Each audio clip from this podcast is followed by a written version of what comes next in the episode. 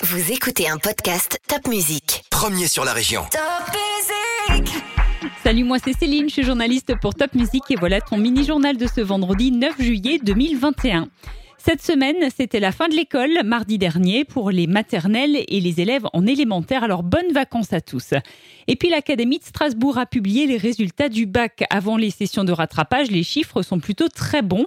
Au bac général, le taux d'admis est de 96% en Alsace, au bac technologique de 89,7% et au bac pro de 85,1%. Bravo aussi à toutes celles et ceux qui ont eu le brevet des collèges. Les résultats sont tombés ce vendredi. Si tu habites à Mulhouse et que tu prends le bus ou le tram, sache qu'il n'y aura pas d'augmentation de tarifs chez Solea. Ce sont les élus qui ont voté ce gel des tarifs, des tickets et des abonnements. Des moutons vont désormais travailler pour la ville de Colmar. C'est un essai d'éco-pâturage qui est lancé.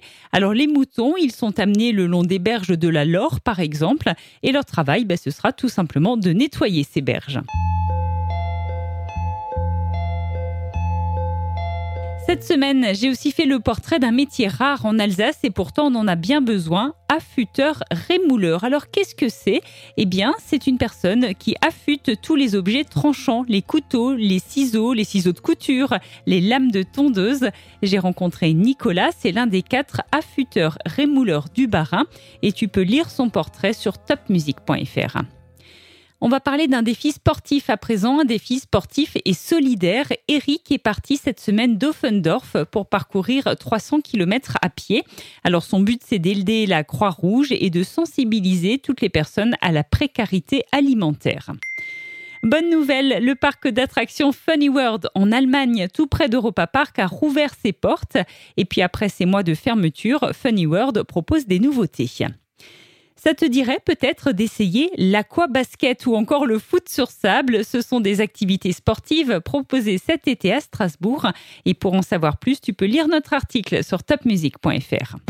Gros succès pour le festival des Eurocaines de Belfort cette année. Alors il aura une forme toute différente et aura lieu du 20 au 24 juillet. Mais les 5000 billets ont déjà été vendus. Le festival est donc complet.